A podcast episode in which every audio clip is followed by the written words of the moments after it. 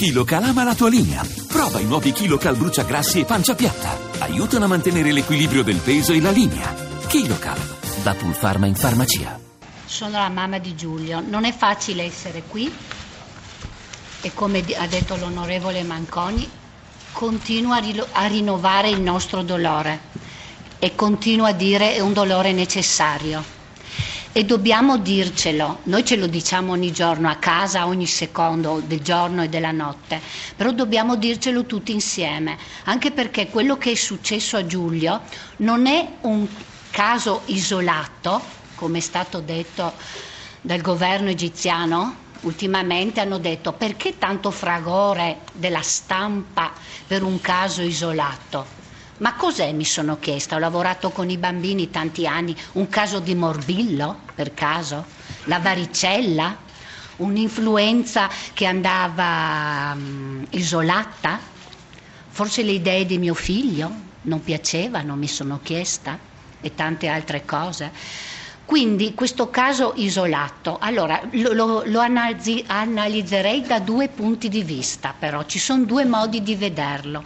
Allora, se ci riferiamo a cosa è successo a un cittadino italiano, non so da quando, perché non ho fatto approfondimenti storici sulle torture dei cittadini italiani in Egitto, penso che forse sia un caso isolato o questa cosa non sia successa tanti anni fa, chissà quando. Poi un caso isolato mi, mi riporta a un mio amico eh, e a una professoressa con la quale abbiamo discusso che forse è dal nazifascismo che noi in Italia non ci troviamo a una eh, situazione di tortura come è successa a Giulio. Giulio però non andava in guerra e, e con questo stimo moltissimo i partigiani eh, che su, a, a, sono stati uccisi sotto tortura, ma loro, ahimè, erano in guerra e lo sapevano, mentre Giulio era andato a fare ricerca. Era un ragazzo contemporaneo, come ne abbiamo visti tanti, era andato a fare ricerca e invece è morto sotto tortura. È morto, ucciso e torturato. Poi, sempre ritornando al caso isolato, invece, mi riferisco a quanto hanno detto gli egiziani, la parte amica degli egiziani. Hanno detto l'hanno torturato, ucciso come fosse un egiziano. Allora noi come famiglia ci siamo detti, certo, eh, abbiamo educato i nostri figli perché si aprissero al mondo. E io sono stata anche insegnante e insieme comunque tutti abbiamo portato insieme dei valori e siamo qui. Non occorre che aggiungo altro. Volevo però dirvi alcune cose di Giulio. Voi avete visto, allora Claudio, mio marito, vi ha spiegato in breve il percorso Così forse è chiaro che Giulio era andato là per fare ricerca, non era un giornalista, non era una spia e tutto quello che è saltato fuori. Era un ragazzo appunto contemporaneo che studiava e mi verrebbe da dire del futuro, perché se non è stato capito nella sua così apertura al mondo, allora forse è un ragazzo del futuro. Lui come tanti altri, sapete. Allora voi avete visto le foto, le avete anche pubblicate eh, giustamente presente di Giulio. Quel bel viso, io sono sua mamma e quindi dico che, che era un bel ragazzo, però me l'hanno detto anche altre persone, un bel viso sempre sorridente, con uno sguardo aperto, con una postura aperta. L'ultima foto sua, fatta il 15 gennaio, quando ha compiuto 28 anni, e il 25 è sparito, ok? Dieci giorni dopo, era quella foto eh, che tutti ormai conoscete con la maglia verde scura, la camicia mm, un rosso, rosa, un rosso direi, un rosso bordeaux. Quella è l'ultima immagine che noi abbiamo di Giulio. È una foto felice, era in compagnia dei suoi amici al Cairo. Sotto di solito non si vede, c'è un bel piatto di pesce perché lui comunque è vero che era studioso, è vero che approfondiva, ma era anche un ragazzo come un giovane uomo, come tutti gli altri che anche si divertiva con i suoi amici.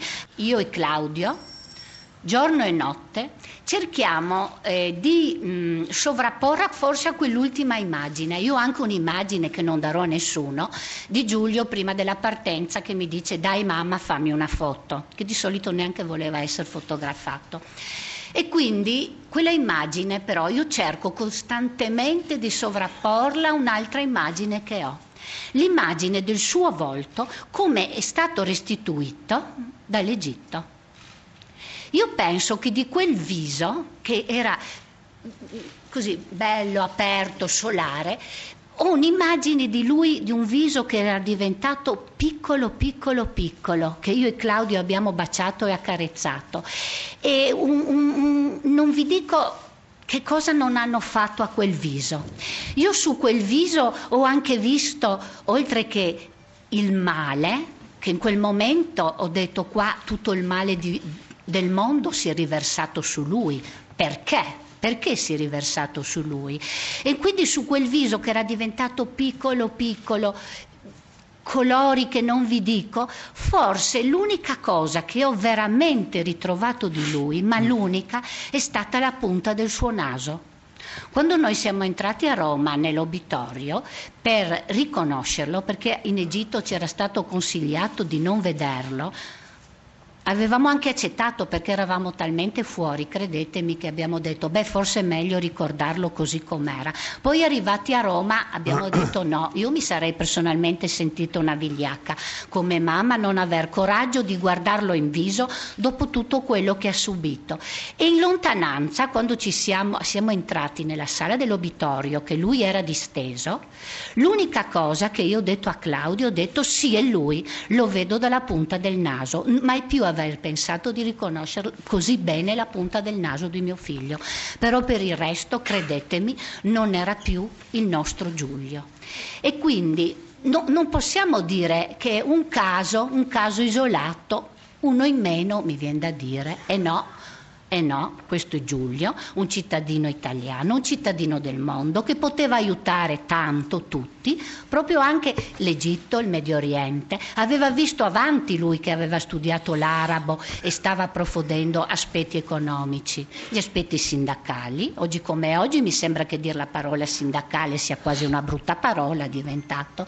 Gli aspetti dell'emarginazione, e qua mi riferisco a tutti gli avvenimenti che abbiamo avuto in questo ultimo periodo, una bella riflessione su dove stiamo andando e, e quindi quel Giulio non l'avremo più. Ma come Giulio penso che a tanti altri è successo quello che è successo a Giulio. Quindi un caso isolato, sì Giulio rispetto alla nostra storia, ma rispetto ad altri egiziani e non solo, non è un caso isolato. Quindi anch'io continuerò a dire sempre verità per Giulio. Il 5 aprile aspettiamo noi che arrivino gli egiziani, ma mi domando che cosa porteranno? Grazie.